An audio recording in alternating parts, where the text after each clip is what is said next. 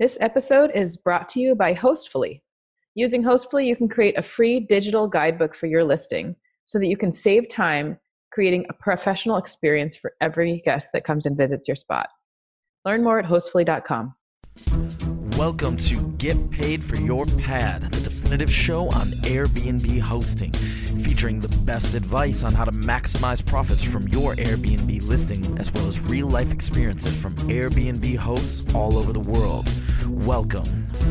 Get paid for your pad. Get paid for your pad. Get paid for your pad. Welcome back, everybody. Episode 288 of Get Paid for Your Pad. My guest today, his name is John William Johnson. He's the CEO and founder of All About Health Network, and he's also an Airbnb host. He rents out cars on Getaround, which we'll talk about. And he also is a digital nomad, likes to travel a lot, and he also likes to look after dogs in, in exchange for free accommodation.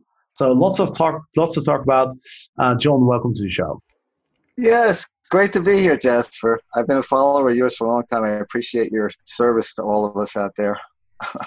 Absolutely, you're very welcome, and I'm very excited to talk to you today because we have so much to talk about. But let's start with Airbnb because I think that's where it all started for you down there in uh, Portland, Oregon, right?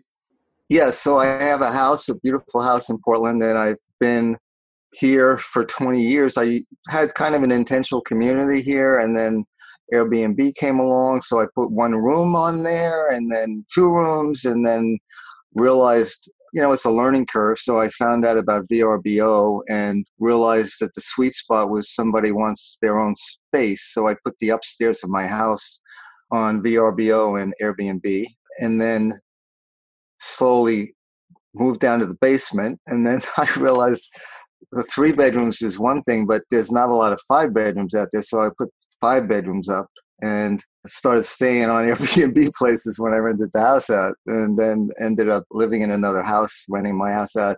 And then the laws changed. The laws have been wonky here, and uh, now I'm phasing out of doing short-term vacation rentals because the bureaucracy is taking place here. When did you start renting out? Probably, gosh, it's ten years. Oh, How long wow. is Airbnb around now? It's 2006 or something like that? Or? well, they were founded in 2008, but uh, it took a couple Okay. years before Yes. people started catching Yes. on. Yeah. So you've been a host for a long, long time, then, huh? Yes. Well, can you can you share like your top advice for people that uh, are looking to start out? Well, um, yeah. So I would say, like most things, when you're doing it, you have a sensibility and start thinking it's something that's great and easy. So it's usually the qualities of people that would want to get involved are early adapters, willing to take a risk, and then liking people. The- hosting thing, I've just met so many amazing people. And it's one of those weird things, Jasper, where you're listening to the the news and it's like everything is about fear and oh my god you're going to rent out your house to people you don't know they're going to wreck your house they're going to steal from you. And uh, i mean i've had bands stay with me young kids that are like in a band and they come to my house and i'm like they're sweethearts they're just i've just met so many wonderful people and i don't have a lot of horror stories i mean i have some mild things but basically as long as you are willing to take a little bit of a risk and then you know trial and error, see what happens. I tend to talk to people before they come. So I don't know about doing instant bookings until you really feel comfortable with what you're doing, but knowing who's coming. So I, I stay away from, we all have our markets, right? So I stay away from 20 somethings, people are coming down for bachelor parties or weddings. My sweet spot has been families that are here to visit people, their kids or whatever, or graduations or, yeah, and that being said, I just had a bunch of twenty somethings who were here to party, and they made a mess. They ruined some of my pots, but in general, it was worth it. It was okay. Awesome. Well, that's good advice. You know, whenever you start something new, it's always it's always a little daunting. Sometimes, you know, you don't know what to expect, and so that's that's uh, very good advice for people. You know, just give it a shot. Um, let's talk about uh, Get Around and your cars that you've been renting out, because this could be an interesting interesting little side business for other people as well. One is to supply your own car to people that are staying at your place, but potentially also getting a few extra cars to rent those out. So let's hear it. How's renting out cars on, on GetAround? Yes, so this is car sharing. So there's all sorts of new opportunities. You can be a driver with Uber. There's a lot of car sharing services out there. Get Around and Turo are probably the most popular. Uh, GetAround uh, is only in certain areas. So Boston, Chicago, Los Angeles, Miami, New Jersey, Philadelphia, Portland, San Francisco, Seattle, and Washington. At this point, I think there might be some new places opening up. So the idea is you put your car available on their website, you get an app. Uh, they take your car and put a device in your car. You have a one of those RFD things where your key is in an RFD uh, packet and it's in the car, and somebody looks on the app to see what cars are available in their area and how much they are, and then they just go to the house to the car and uh, rent the car. So the difference between Turo and Get Around is Get Around, I don't need to be there when they come to see the car, to get the car. With Turo, usually I hand them the keys. I don't do Turo at this point. So there's pluses and minuses with the kind of people and where you're located. So the average, I don't even know if it's the average, but probably if you're doing it right, you can bring in six to seven hundred bucks a month with your car. It's one of those things where it, it fits into the short-term vacation rental model. Is if you've got an extra car or even your own car and you don't use it that much, you can make it available to your guests and so instead of renting from Hertz or Budget, they could rent from you. And you set your prices. So on GetAround, you know, they like it if you're willing to rent for as little as an hour. So you might make six bucks in an hour. If they rented a whole day with my cars, it's somewhere around 36 bucks for a day. awesome. Well, you know what? I'm actually using a similar service in Barcelona quite a lot. And it's called Drivy.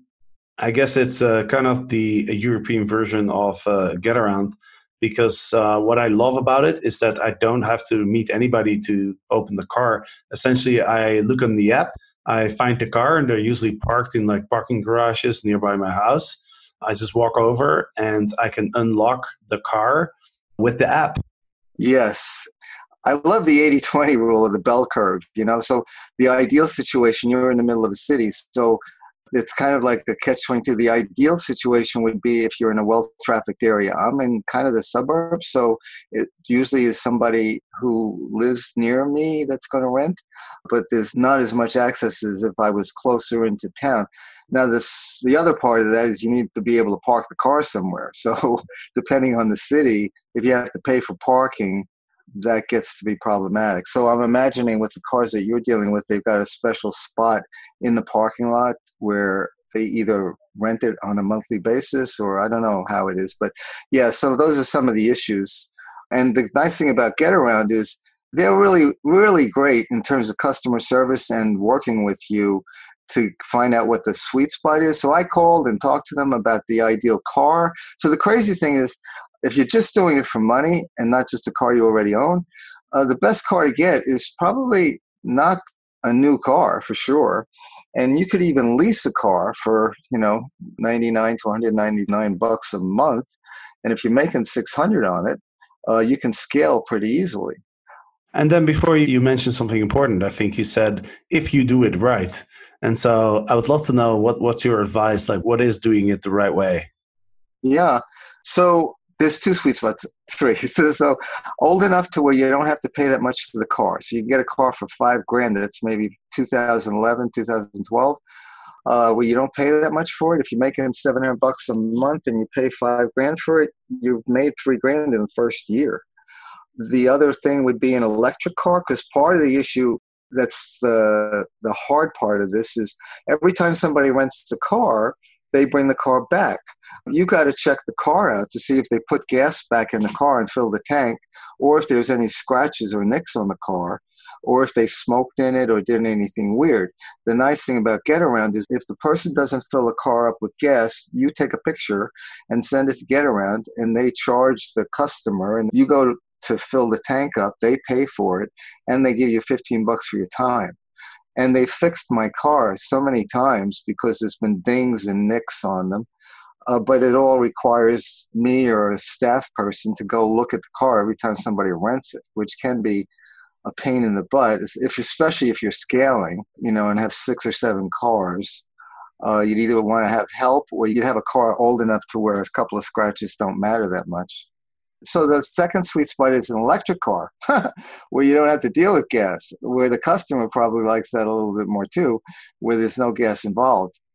And then the other is just the location that you're in. So leasing the car versus buying it. Yeah what your credit is like. You know, how many cars do you really want to get? I would think to start, you just want to do it on the car that you're using with your house. And quite frankly, to be quite honest, most of my rentals are not through people who are staying at my house. I haven't really pushed that that much because most people come into the airport and they, I don't want to put the car at the airport. I haven't gotten to that level of sophistication. You could probably have a car that you'd have a spot at the airport for. Yeah, yeah there, there was a, actually a platform for that. Uh, I, th- I think it was called like Flight Car or something, but uh, I think it's not operational anymore. So let's talk about the insurance. Like, I'm sure there's a lot of people who listen to this and they have a car and they might think, okay, well, I don't want people to damage my car. So how does it work with the insurance? Like, get fixes it if it's broken. Yeah, they've been unbelievable. They've been really great. So, like a sweet spot, I have a woman who printed my car. A lot of people in the world doesn't have enough money to buy a car, but she works. She works a lot. She needs a car to work. So she started renting my car. Really loves the car, and she's had this my car for three months now, three or four months, and I'm getting probably a thousand bucks, eight hundred, at least eight hundred a month. Yes, so they cover the insurance and they're really good as long as you check the car. So she had an accident while she had my car, and it was the other person's fault. And they took the car and did a, an assessment of how much damage there was. It was like three thousand dollars, and I haven't even gotten the car back to fix it yet. So they just went ahead and put the money in my account and then I'll get it fixed when I get the car back. Or, you know, you can look at the car and see how bad it is and see if you can fix it yourself and just pocket the money. Like I've had probably $4,000 in insurance claims right now that, uh, no, 6,000, 2,000 of which I had the car fixed and 4,000 which is in my account and I can decide to fix it or not. So they're really good with all of the backup stuff. They make it almost there's nothing I can think of that would be a problem unless I was irresponsible and didn't check the car. But they're really good at insurance, about safety. So, yeah, yeah. That's interesting. So, somebody damages your car. Let's say there's a dent in it, and you don't think it's big enough to, to even fix it. You'll still get around. We'll still pay you uh, a certain amount of money to cover the, that damage, even if you're not going to fix it. Yeah, so you, you get to, now I'm not sure if this is over time, like I'm a good customer or whatever, but let's say I have a ding. I show them the ding, and then I think they keep records of what your car looked like when you first started. And they say, okay, that's something that we should cover. This is how much it would cost to fix. And in, in the beginning, I didn't know any better, so I would just fix the car. But recently, for some reason, they said, do you want us to fix it or do you want the money? And so if it's something that's, you know, you could paint it over yourself, you know what, body shops are ridiculous on one level unless you know somebody who does body work, you know, there are people who can fix things really easily and cheaply and then the places that do it as a living they charge an enormous amount of money. So yeah there's a way to literally pay for the car just with insurance claims over a year's time and you've got a couple more dings so let, let's go to the negative side of this. And this is one of those things where if any of your people are statisticians uh, this is a little crazy making. So the person who rents the car can drive 200 miles a day. That's that's they get that for free in terms of the, if they rented the car they can drive up to 200 miles a day. So I don't understand basically how you figure out how much it's costing you to rent your car. So if you go on, in, I'm in the United States. In the United States, the IRS will give you 55 cents a mile for your business expense car expenses. Now, if somebody drives 200 miles, according to that metric, that's $110 of cost Now, if I've got a car that I paid seven grand for that's got 100,000 miles on it, is it really 55 cents a mile for me to maintain that car? I don't think so, but I don't really know for sure. No, that sounds like a lot of money. I don't think that's Yeah. very realistic at all. no. anyway, so when people drive your car, can you then use those miles to report them as expenses? Ah, you know, as a business expense, I, I don't know. I don't know. Sometimes insurance, like my personal insurance, is based on the miles in the car. There are metro miles here in the States where you pay per mile, so that would be a problem. But general insurance, it shouldn't be a problem. But as far as claiming those miles, so now we're into the gray areas. Uh, I don't know how much time you listen on black hat, white hat, and gray hat. For me, vacation rentals in Portland, and you tell me if you want me to stop. The- They, they had originally, when they started the bureaucracy of permits, the permit that was easy to get was for renting two bedrooms with a maximum of five people. I had more than two bedrooms. I went to them and said, What about three bedrooms? They're like, Well, we're still figuring this out. Just get the two bedroom. Don't worry about it. Well, three bedrooms, it's a whole other ballgame. It's $5,000 to apply. Uh, it can cost as much as $25,000 and it takes forever. So I tried to do it and they made it really hard. And I talked to people that are like government officials and they're like, I can't say this on the record, but you know, unless it's all complaint based here in Portland. So unless somebody complains, don't worry about it. Well, now they're cracking down. They're charging $5,000 if they catch you. So there was a spot there where you could do it, and you're kind of in that gray area where the laws aren't that clear. And then, to me, the money's in the gray areas where you're not following the laws totally, but you're not really breaking them. You know, I know you can put mileage as a business expense, right? Um, Yeah. But, I mean, you're gonna. I mean, I'm assuming you have to drive the car yourself if you report it as a business expense. So, um, Yeah. it was just something that came to mind as uh, as kind of funny. But yeah, no, I mean, Yeah. it's very dodgy. I think to report miles that other people drive, your clients drive. Yeah, and this is one of those things where depending on who I talk to, like I own a business, and I've got people who say, "Oh, you could be claiming this, and you could do this, and you could have this off the books," and I'm like, eh, up to a point, I'm willing to kind of play dodgy, but we all have our parameters. But to me, the money's in the gray areas. You know, if if you're just following the laws like exactly the way they are, yeah, you're going to really restrict yourself because there's a lot of gray in the world and most people it's all digital now it's yes or no black or white on or off and it's all about the grays to me You told me that you're looking to sell your home in Portland because of all the regulations and reinvest the money somewhere else. Where are you thinking? yeah so this is where we get into a whole other subject you know like how do i figure that out so nashville tennessee seems like so AirDNA most of you people probably know about that and you probably know other ones. I, i'm not aware of any other ones but they have a really sophisticated software where you can go into just about any city and find out exactly what rents there what the laws are like what the demands are. It is kind of expensive but that would be interesting to get a bunch of us to actually get a subscription and to pay for it as a group but uh, so you can get a lot of data with them. So for me personally i'm in portland right? I grew up in new york and i lived down in la the beach towns in la so colombia medellin i mean that's uh, i think you know about it more than i do. That's probably not going to be a vacation rental because some of the things you found out but that's where i'm going in september.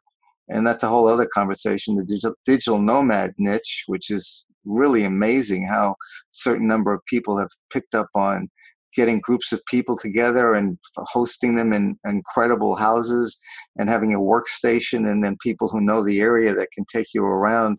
So the sweet spot for me is going to places where I either know somebody there already or somebody's going to be able to lay out a map for me of what you know the things that I love. So I'm 72, but I'm also really active, and I'm kind of a hippie performance artist, dancer.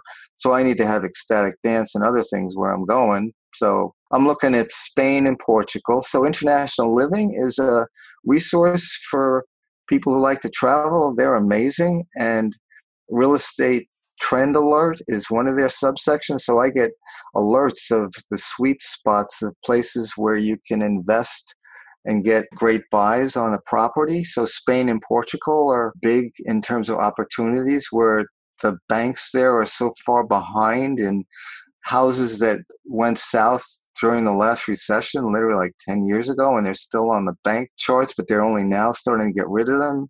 Actually, we're on the, the, the end of that whole thing, but where you could pick something up for a song. And yeah, so those are the areas I'm looking at.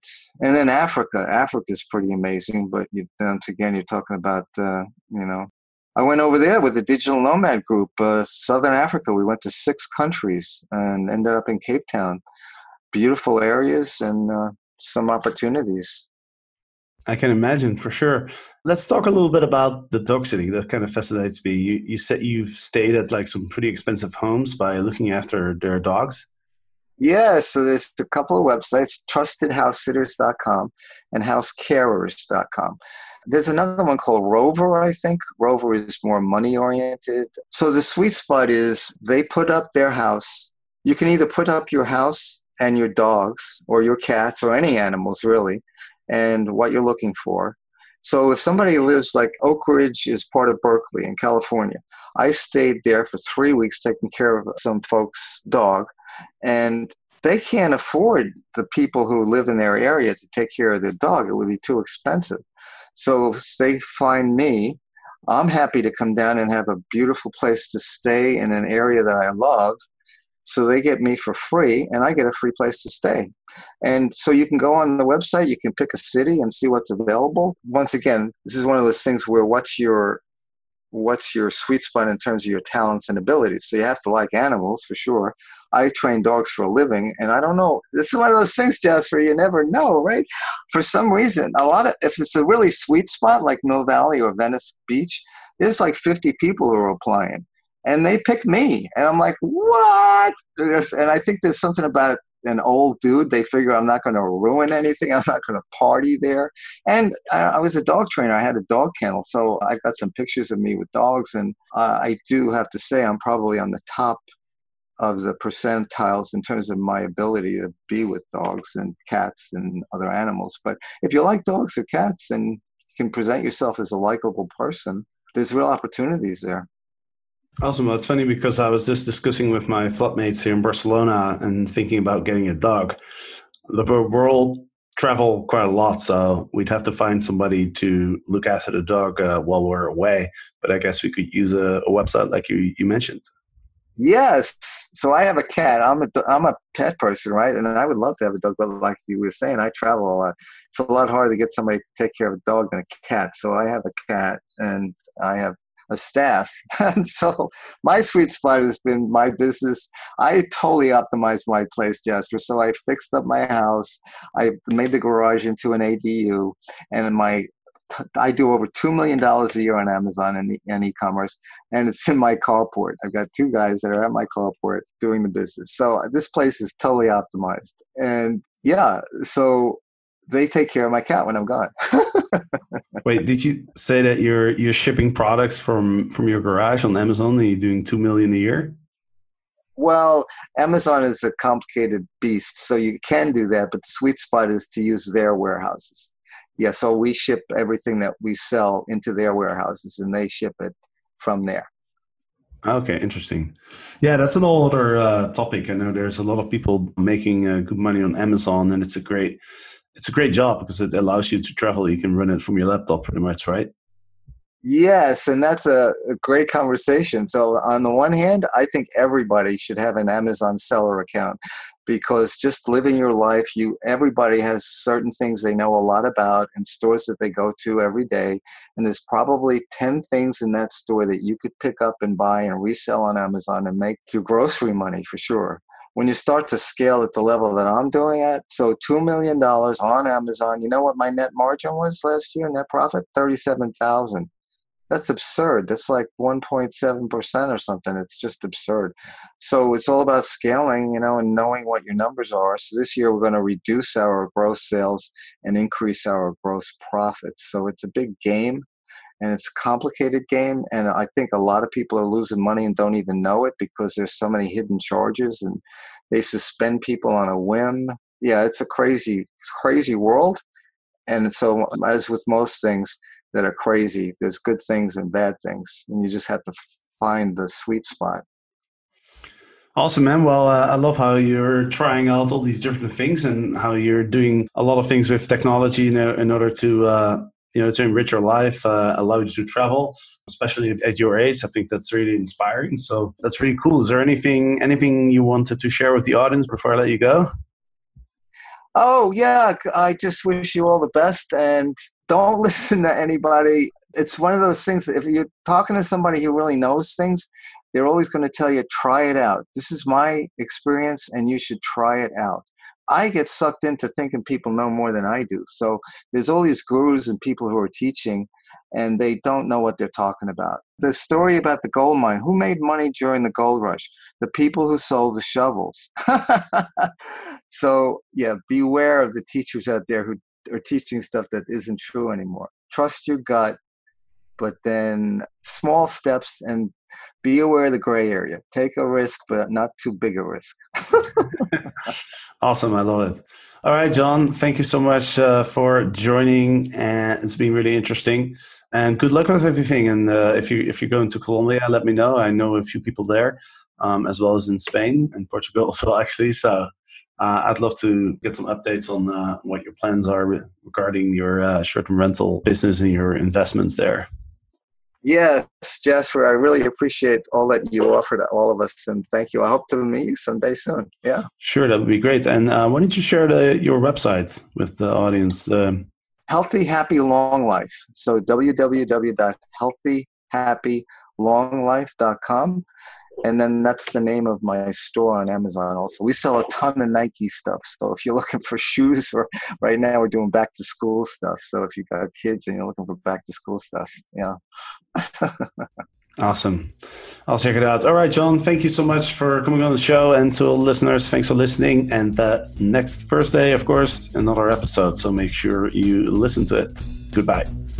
Get paid for your pet paid for your pet. Get paid for your pet.